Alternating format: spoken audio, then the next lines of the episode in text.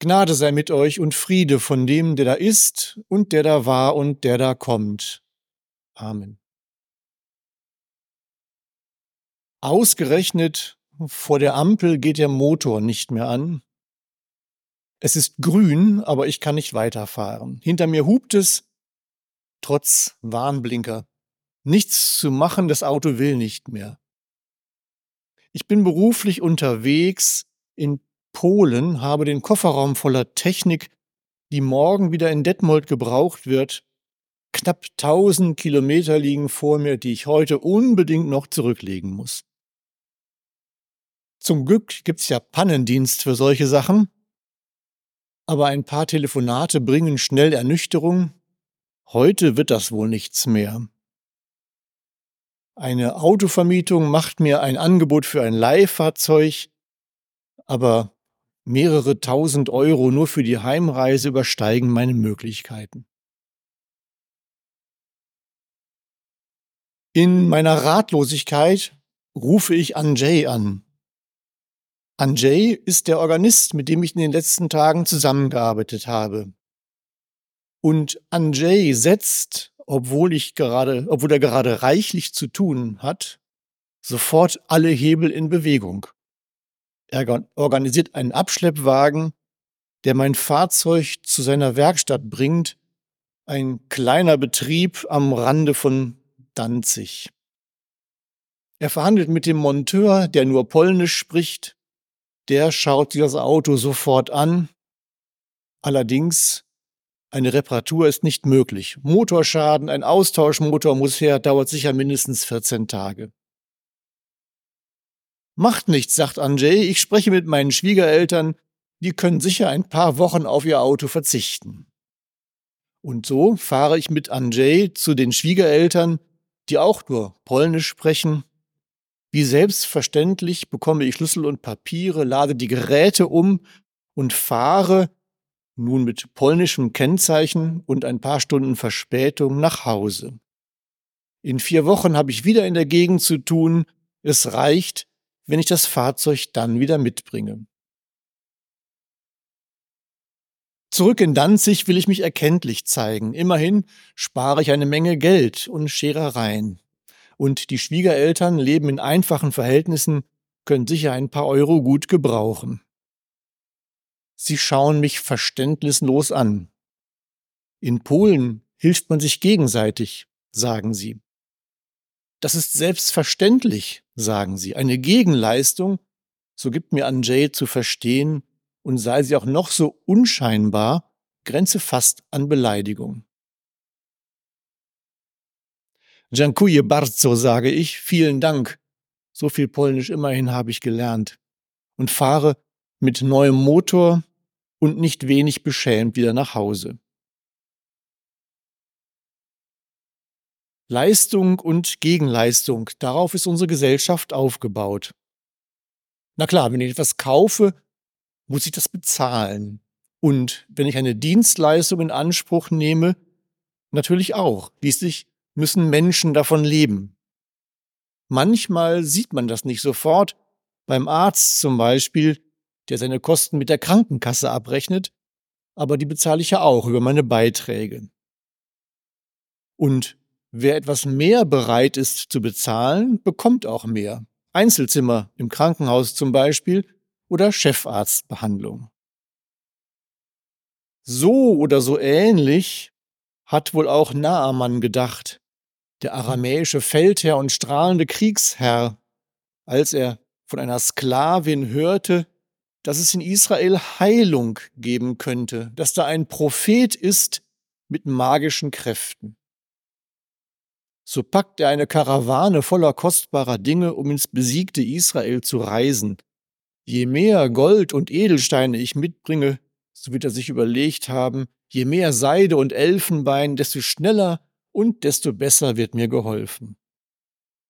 Naaman hat Aussatz, wie man das damals nannte, eine infektiöse Erkrankung der Haut, vielleicht Lepra, so genau weiß man das heute nicht mehr, unheilbar jedenfalls und vermutlich sehr ansteckend, weshalb die Aussätzigen von der übrigen Gesellschaft isoliert werden.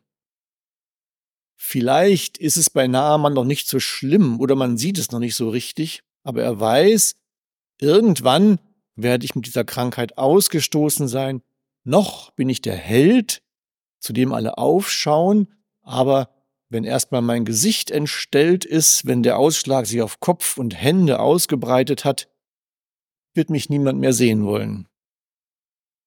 Und so nimmt er sich Urlaub, macht sich auf nach Samaria in die Hauptstadt des Nordreichs Israel, das er gerade erst unterworfen hat. Im Gepäck hat er außerdem ein Empfehlungsschreiben seines Königs an den König von Israel. Ganz oben will Naaman sein Anliegen vorbringen, nichts soll hier schiefgehen. Und da gibt's gleich die erste Enttäuschung, denn anders als Naaman das von zu Hause gewohnt ist, bestimmt der König von Israel nicht, was seine Propheten machen. Im Gegenteil, nicht selten sind die Propheten den Königen ja äußerst unbequem geworden, haben ihr gotteslästerliches Leben angeprangert. Die Bibel ist voll von solchen Erzählungen. Anders als die Könige von Aram ist der König von Israel eben nicht Gott gleich. Der König von Israel vermutet hinter Naamans Wunsch nach Heilung, dem er deswegen ja gar nicht nachkommen kann, gar eine gezielte Provokation, womöglich als Rechtfertigung für weitere Unterdrückung. Elisa, der Prophet, hört davon und kommt seinem König zu Hilfe. Schick ihn her, ich werde ihn schon auf die rechte Spur setzen. Und hier, bei Elisa, erlebt Naaman gleich eine weitere Enttäuschung. Der berühmte Prophet empfängt ihn gar nicht. So viel Gold hat Naaman mitgebracht, so viel Samt und Seide, da steht ihm doch Chefarztbehandlung zu.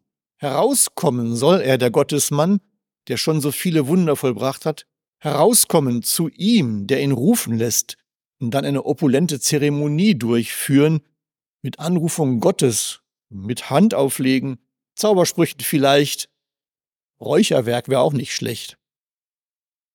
Geheimnisvoll und besonders muss es sein, das steht ihm zu. Schließlich ist er reich und bezahlt ordentlich dafür. Ärzte berichten manchmal, dass es Patienten gibt, die meinen, eine, einen Anspruch auf eine bestimmte Behandlung zu haben oder auf ein Diagnoseverfahren, Computertomographie oder dergleichen. Viel hilft viel, scheinen manche zu denken, und teuer ist auch immer hilfreich. Statt des Propheten kommt nur ein Bote mit einer Anweisung, siebenmal im Jordan waschen, so wird ihm aufgetragen.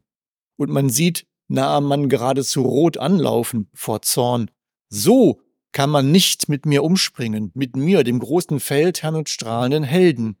Waschen kann mich auch zu Hause in Damaskus, da sind die Flüsse wahrscheinlich sauberer, nicht so eine stinkende Brühe wie euer Jordan, der die Abwässer der Viehherden transportiert. Ich mach mich doch nicht zum Affen hier vor euch, den Besiegten, den ärmlichen Nomaden, und steige vor euren Augen in dieses Gewässer. Und wieder sind es die einfachen Menschen, seine Diener, nämlich die Naaman umstimmen. Versuch es doch wenigstens, wenn er von dir einen hohen Preis gefordert hätte, hättest du ja auch bezahlt. Und wie es schon zu Hause eine Dienerin war, eine kriegsgefangene Sklavin, die ihn auf Elisa aufmerksam gemacht hat, so sind es jetzt seine Diener, die ihn umstimmen. Und das Wunder gesteht, Naaman steigt ins Wasser und wird wieder rein.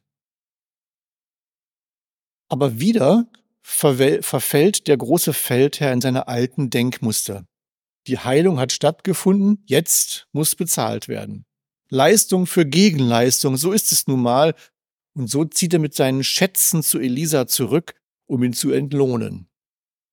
Wofür? Für die Heilung, sicher. Aber Naaman ist auch auf dem Weg, Gott zu erkennen. Siehe, nun weiß ich, dass kein Gott in allen Landen außer Israel, dass kein Gott ist in allen Landen außer in Israel. So richtig bewusst wird ihm das aber erst, als Elisa alle seine Reichtümer ablehnt. Gottes Zuwendung, so lernt Naaman bei Elisa, kann man sich nicht verdienen und nicht erkaufen. Gottes Zuwendung kommt unverdient unverhofft und manchmal eben auch ganz anders als erwartet. Und Gottes Zuwendung kommt zu allen Menschen, nicht nur zu den Kindern Israels, auch zu ihm, dem Aramäer, der gestern noch den Rimmon angebetet hat.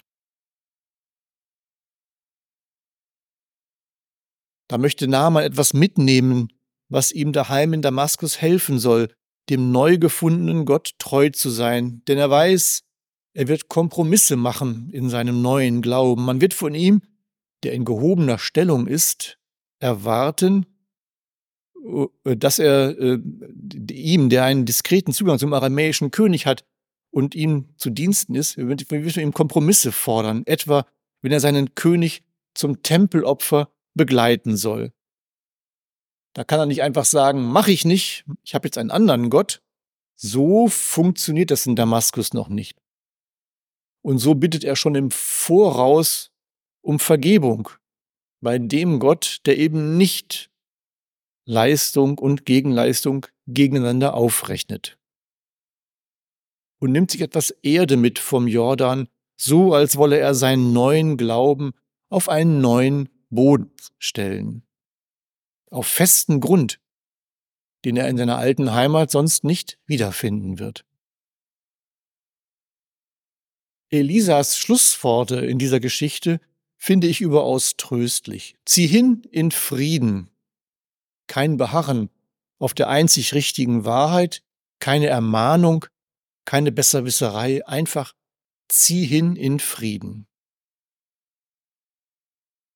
Gott lässt sich nicht kaufen, nicht mit Geld und Gold, nicht mit Samt und Seide, aber auch nicht mit Gebet und Opfergaben. Und sein, ja, Gott erhört unser Gebet, aber aus dem Gebet, und sei es noch so fromm und innig vorgetragen, folgt kein Anspruch auf eine Gegenleistung Gottes.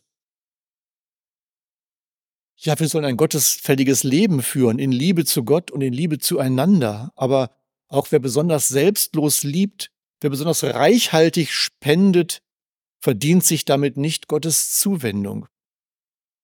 Gott gibt seine Gnade umsonst. Und er gibt sie nicht nur uns exklusiv, uns Christen, vielleicht noch den Juden. Gottes Gnade kennt keine Grenzen, keine religiösen und schon gar keine weltlichen.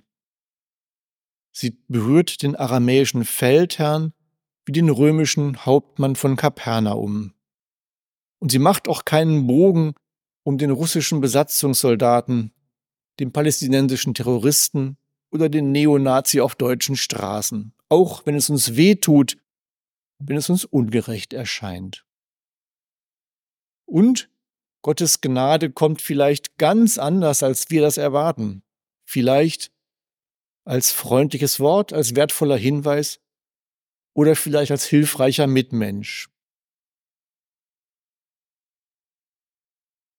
Ich konnte dann doch so ganz nicht aus meiner Haut und habe dann etwas Geld gespendet für, ein, für die Restauration einer Orgel, ein Projekt, das an Jay und seiner Familie sehr am Herzen liegt. Seitdem prangt eine kleine Plakette mit den Namen von Anjays Schwiegereltern neben dem Namen vieler weiterer großer und kleiner Spender an dem opulenten Instrument in der Danziger Trinitatiskirche. Ob das so richtig war? Ich weiß das bis heute nicht. Leistung und Gegenleistung, unser Verhältnis zu Gott jedenfalls, muss eine andere Grundlage haben. Amen.